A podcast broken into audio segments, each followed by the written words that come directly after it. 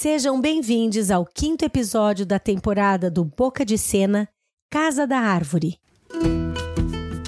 O programa do podcast Avelola que trará aos nossos queridos ouvintes leituras de contos e textos teatrais criados e narrados pelos integrantes da trupe Avelola.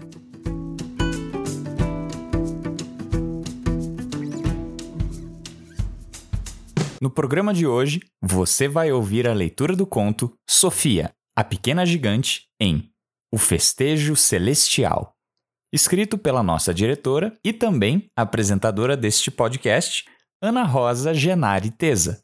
Ai, Luiz, será que as crianças vão gostar das aventuras dessa pequena, grande gigante? Eu acho que elas vão amar conhecer a Sofia. Bom, eu confio na tua palavra, Luiz. Em todo caso, esse conto foi escrito com muito carinho para todas as meninas e meninos, grandes e pequenos que queiram acompanhar o podcast Avelola. Eu desejo a vocês uma ótima viagem. Era um dia comum. O céu azulava sob as montanhas antigas do sul do planeta.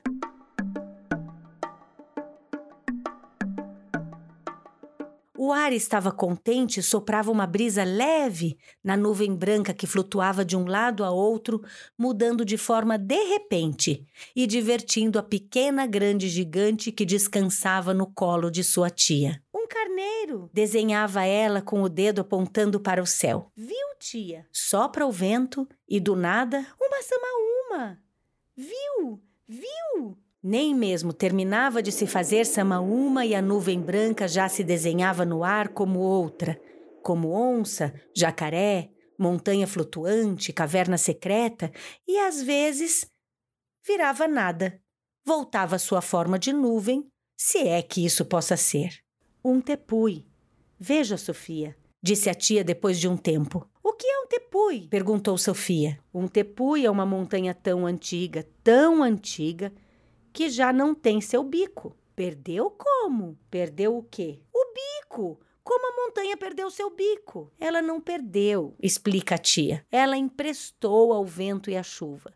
De tanto o vento passar e levar pedacinhos para completar uma obra na mata, de tanto a água passar e levar emprestado mais um pedacinho para desenhar uma nova curva no rio, a montanha vai emprestando um tantinho aqui e outro ali, que acaba por chegar ao seu destino de tepui.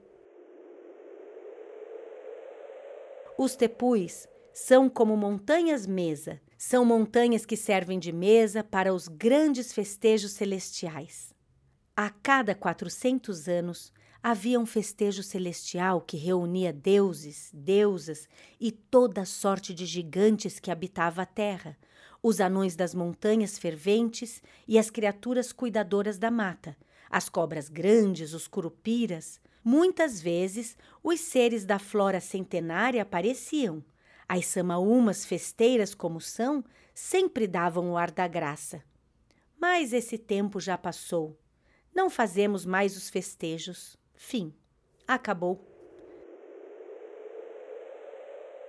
Intrigada pela rapidez como sua tia Tite encerrou o assunto, a menina gigante salta do seu colo e grita: Mas por quê? Por que não tem mais festa? Tia Tite era uma pessoa resolutiva, direta. Tinha uma forma toda dela de explicar as coisas, sem contar com a quantidade de truques e objetos mágicos que ela levava consigo. Dava até medo perguntar coisas aleatórias para a tia Titi. Ela poderia responder de uma forma inusitada. E foi assim que ela tirou de sua mochila a caixa das memórias. A caixa era pequenininha e empoeirada. Tinha uma porta minúscula e uma fechadura toda enferrujada. A pequena gigante Sofia olhou para ela e desacreditou ser possível entrar ali pensou que não era possível que memórias tão importantes estivessem lá dentro. E mais impossível ainda era para uma menina gigante entrar naquela caixinha espeluncosa. A tia silenciosa e com um ar solene rodou a chave e abriu a caixa. A poeira subiu e tomou conta de tudo, formando uma névoa que escureceu o sol e apagou a nuvem branca brincalhona que flutuava por ali. A tia, sem explicar nada, segurou a mão de Sofia e, com um único passo para dentro da caixa, elas duas se transportaram rumo às memórias de um tempo distante. Apareceram num caminho estreito e dourado, que, como uma agulha, furava a mata verde iridescente rumo ao topo da montanha sem pico. O caminho era longo. O orvalho fazia com que as pedras douro que calçavam a trilha brilhassem ainda mais. Sofia quis pedir uma explicação, mas a tia olhou-a como quem pede silêncio. Então, a pequena grande gigante calada e com seus olhos arregalados, entendeu que deveriam subir. No caminho, viram passar os convidados que iam rumo à festa celestial. Famílias completas de Curupira passavam com seus cabelos vermelhos perfumados com ervas da floresta. As araras azuis apressavam-se em voos rasantes rumo ao grande Tepui. Os animais escondidos de outros tempos vinham com suas formas magníficas adornando o caminho. Espécies e seres que Sofia nem imaginava que existiam se encaminhavam para a grande celebração.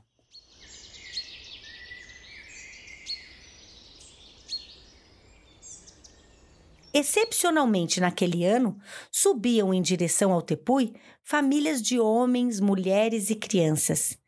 A espécie humana participaria pela primeira vez dos festejos celestiais. Sofia ficou abismada com aquelas criaturinhas pequenininhas que cabiam na palma de sua mão. Perguntava-se como era possível assemelharem-se tanto aos gigantes. Olhinhos minúsculos, mais idênticos aos dos gigantes, mãozinhas ínfimas, mais idênticas dos gigantes. Sofia observou-os com atenção.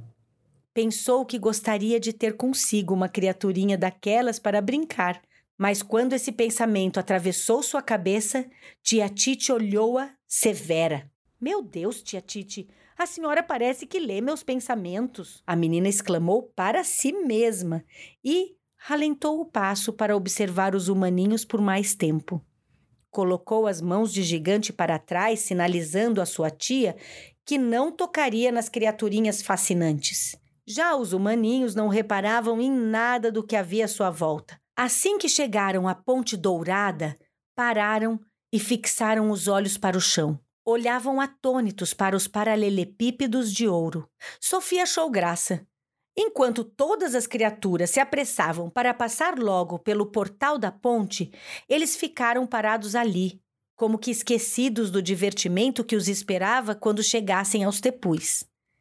Eles olhavam para as pedras e comentavam palavras inaudíveis, pois suas boquinhas não eram capazes de emitir sons que chegassem aos tímpanos dos gigantes.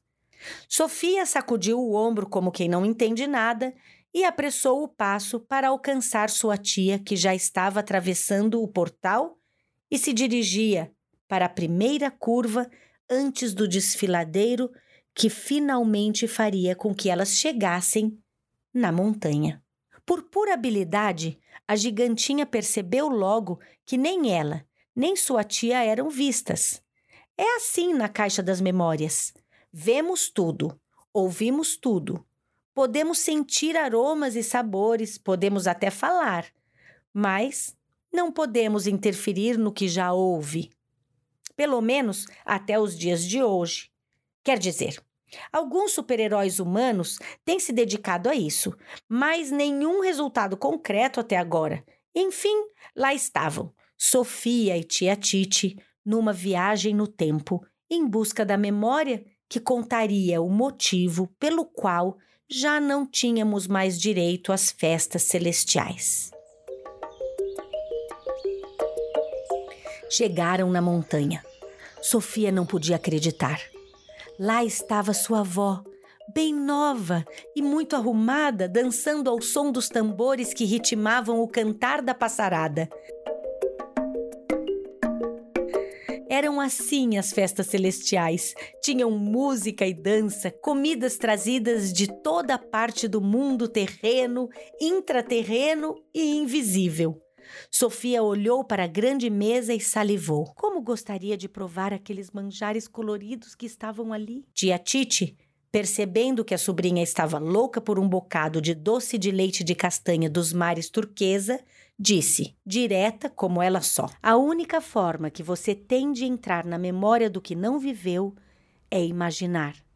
Então, se quer provar esse doce, imagine bem forte o sabor que ele tem e o doce virá até você. Sofia imediatamente fechou os olhos e se imaginou lambendo os dedos melecados de doce era um doce bem doce no momento em que entrava na boca, mas depois ficava azedinho e crocante, e no final, já na hora de engolir, ele te dava um pouquinho de sal do mar azul. E nessa hora, você tinha a sensação de estar mergulhando. Depois de engolir, ela abriu os olhos assombrada. Funcionou! Eu sei, tia Titi sorriu enigmática.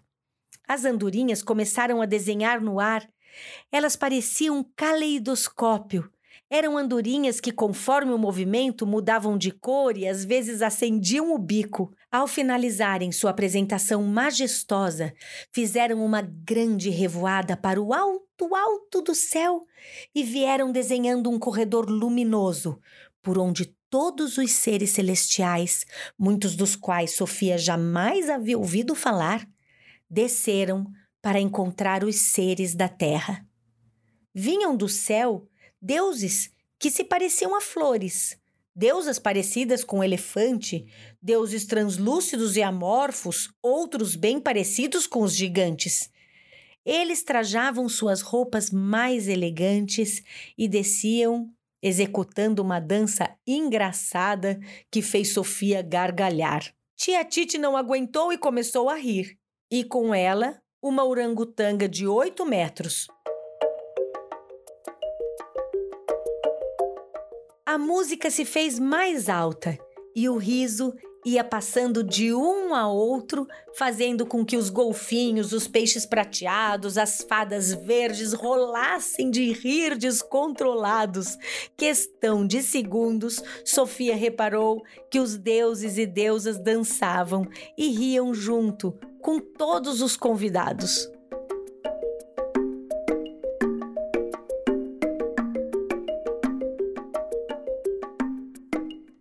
Tradição, a festa duraria a noite toda e o momento do banho suave era esperado por todos com grande expectativa. Com a chegada da aurora, vinha também o silêncio com que as nuvens seriam recebidas Enfileirados, os convidados deixavam com que elas passassem por eles, banhando-lhes docemente e preparando-lhes para uma boa jornada de volta à casa. Era como se fosse um presente, um frescor perfumado que as nuvens traziam da floresta, que num futuro longínquo seria chamada de Floresta Amazônica. Assim encerravam-se os festejos. Logo, Sofia entendeu que o silêncio era obrigatório. Olhou em volta e percebeu que todos estavam ali, menos a família dos humanos. Mas antes que pudesse perguntar à sua tia onde as pequenas criaturas estavam, ouviu-se um estrondo estonteante.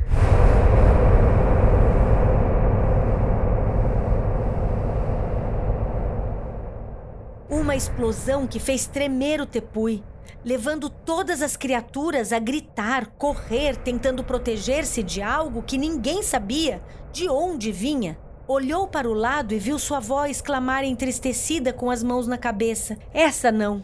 As nuvens doces vão ficar furiosas. E no mesmo instante, as formas algodoadas que pairavam leves no céu começaram a acinzentar-se e, como que feitas de chumbo, enraiveceram-se a ponto de soltar raios e trovões ensurdecedores. Não tardou nada para que aquela raiva toda que as nuvens sentiram pelo susto que tomaram com a explosão se transformassem em tristeza e as gotas lacrimosas começassem a cair em forma de tempestade. O vento, tentando fugir, fez voar comidas, os adornos das festas, as águas corriam com tanta força que carregavam as criaturas menores. Sofia olhou para a avó que saía de mãos dadas com sua tia, que ainda era uma pequena grande gigante como ela no tempo daquela memória. Sentiu saudades da avó e ficou triste por não ter tido tempo de chegar mais perto e tentar transpor o espaço curvilíneo das memórias fortes. Tia Tite pegou-a pela mão e conduziu-a ao penhasco. Apontou-lhe em direção à ponte de ouro que ligava os três mundos.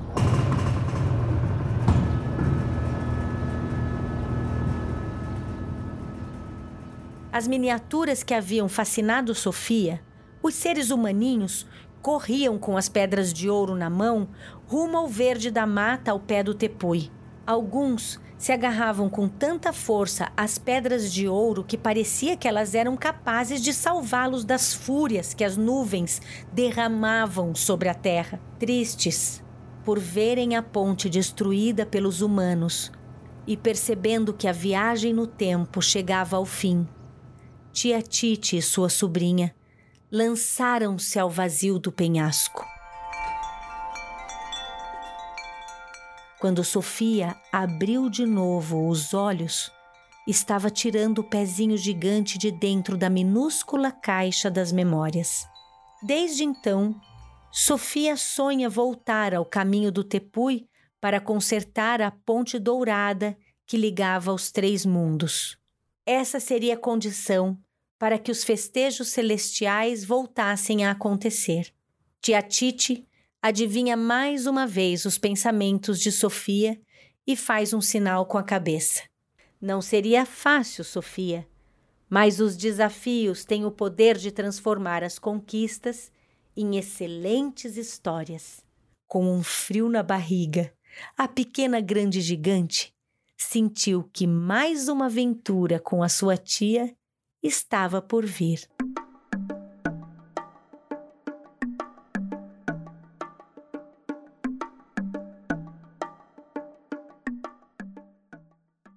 Caros ouvintes, essa foi a leitura dramática do conto Sofia, a Pequena Gigante, em O Festejo Celestial, escrito e narrado por Ana Rosa Teza. Ana, que delícia de conto! Eu quero muito ouvir um pouquinho sobre o processo de construção da história. Conta pra gente? Eu vou te contar então.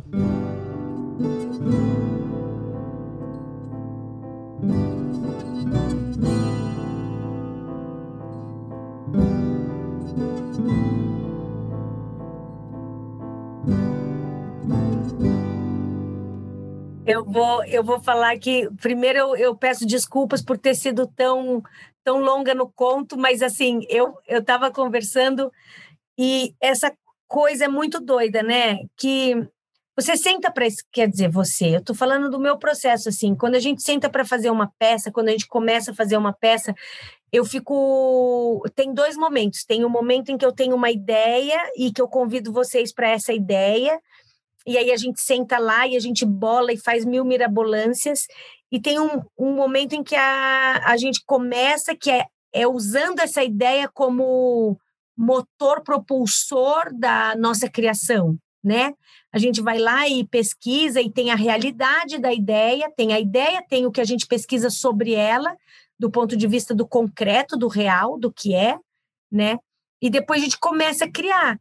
E, e até um momento em que a criação ela começa, ela se dá o caminho, né? Da onde ela quer percorrer. A gente meio que fica tomado pela, pela criação. A gente não é mais quem diz o que vai ser. E esse conto da que eu, que eu criei, que é Sofia, a pequena grande gigante, é, eu, eu queria escrever um conto com três parágrafos, gente. Eu juro para vocês, assim, eu falava assim, ai, ah, eu vou escrever rapidinho porque tô atrasada, a Dara tá pedindo para mim para eu ir logo. Então eu vou sentar hoje aqui e vou escrever rapidinho esse negócio aqui. E aí eu sentei e escrevi um parágrafo que dava começo a uma aventura. Daí eu olhei e falei, ai, não vai dar para acabar nesse parágrafo aqui, vou, vou parar, vou parar, porque tá, sentia que eu ia me alongar muito. Aí eu dizia, não, não vou parar. Daí largava, daí no outro dia eu dizia assim, a Dara, Ana, terminou o conto. Aí eu, não, não, vou terminar hoje, vou terminar hoje. Daí eu sentava lá e aí lia o primeiro parágrafo e falava, não, agora eu vou dar um jeito de fechar isso aqui. Eu vou fechar isso aqui. Aí, ah, porque a pequena grande gigante, tal, não sei o quê. Daí ela, ela e a tia dela estavam conversando, não sei o quê, e a tia dela abriu uma caixa da memória. Aí eu vou ter que explicar essa caixa da memória. Aí eu dizia, não, não vou parar aqui, senão vou entrar nesse negócio de explicar a caixa da memória, e isso vai demorar muito. Não, eu vou, vou acalmar. Quando eu via, eu estava sempre me metendo numa roubada maior ainda. Eu... e aí tinha a caixa da memória. E como que entra na caixa da memória, e como que, aonde que aparece quando você entra lá, e como que é lá dentro. E olha, era para ser um conto de três parágrafos, porque eu queria acabar logo. Eu não, por pura preguiça, eu queria escrever um conto de três parágrafos. E eu escrevi um conto de cinco páginas. Então, assim, quando eu vi, não tinha mais como me livrar da, desse lugar que eu estava entrando. É como se eu fosse me metendo em pequenas roubadas, assim, que eu ia tendo que dar conta daquela roubada.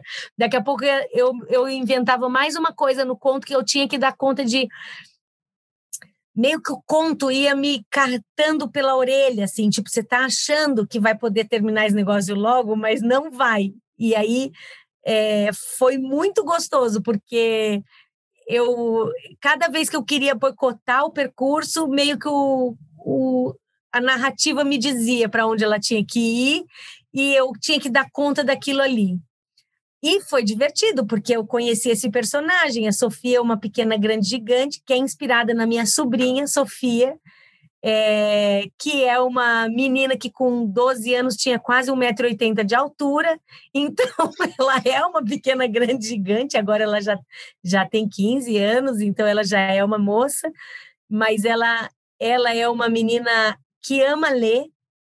E foi por causa dela que eu e da nossa vivência na Amazônia e o fato dela ser do Acre e tem também assim o universo da Amazônia tá permeia né é, esse esse universo e o conto foi inspirado num, numa história que o meu irmão João me contou junto com a Jamilsa, quando eles foram visitar o Monte Roraima, que eles tiveram que andar três dias até o topo do Monte, do, topo do Monte Roraima e voltarem. E o João me explicou o que, que é um tepui, porque o tepui é uma montanha que é um, uma, um platô, né, uma montanha alta, que em cima é um platô, não, não tem pico, enfim, que eu só queria contar essa história do platô e quando eu vi eu estava lá com a minha sobrinha, é, virando um personagem do conto e é muito gostoso e eu mergulhei nesse conto. Eu espero que as crianças se divirtam e os adultos também, porque porque também é uma coisa que depois o, o Luiz e todo mundo para quem eu li assim na casa da árvore falou: "Ah, eu não sabia disso, eu não sabia" e tal. Então, foi isso.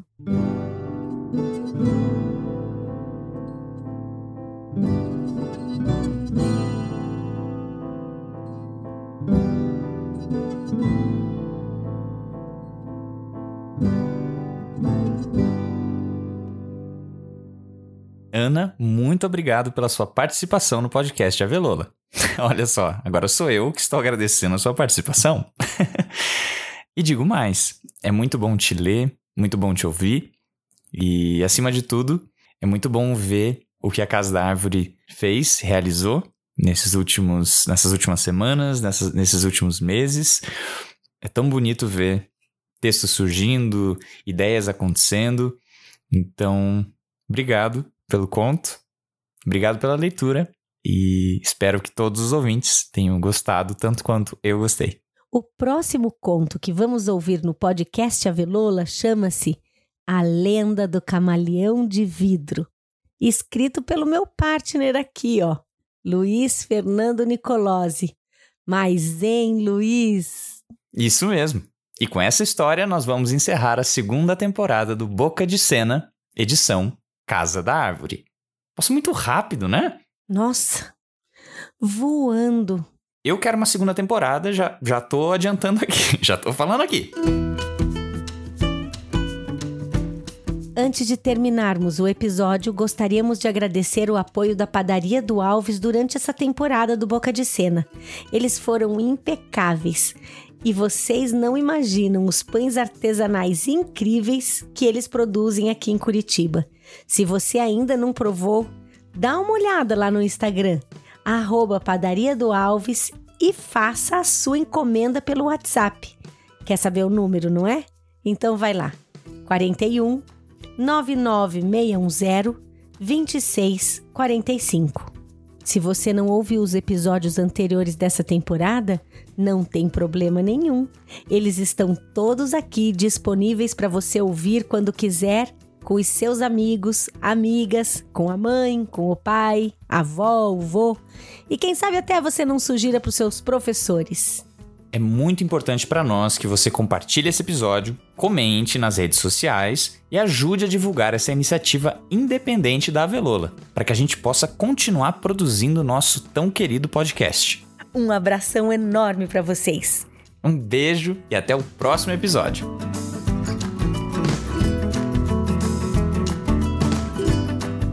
Este episódio foi apresentado por Ana Rosa Teza e Luiz Fernando Nicolosi. Texto e narração: Ana Rosa Teza. Trilha sonora: Breno Monte Serra e Arthur de Lima Jaime. Edição: Larissa de Lima. Roteiro: Trupe Avelola de Teatro.